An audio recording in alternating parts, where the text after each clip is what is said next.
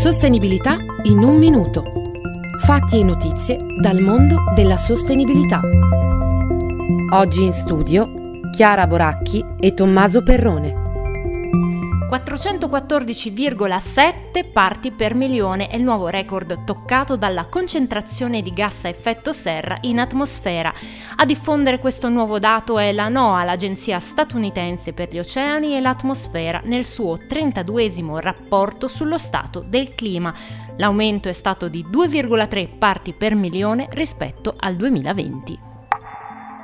La Polonia ha annunciato che chiederà alla Germania 1.300 miliardi di euro come riparazioni di guerra per quanto subito durante la seconda guerra mondiale.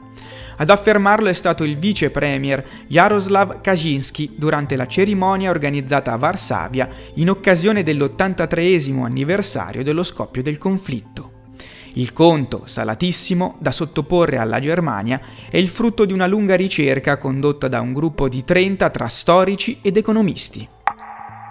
Il parco eolico offshore più grande del mondo è entrato in piena attività. Si chiama Hornsea 2 e si trova a largo della costa dello Yorkshire nel Regno Unito ed è costituito da 165 turbine eoliche offshore alte 200 metri.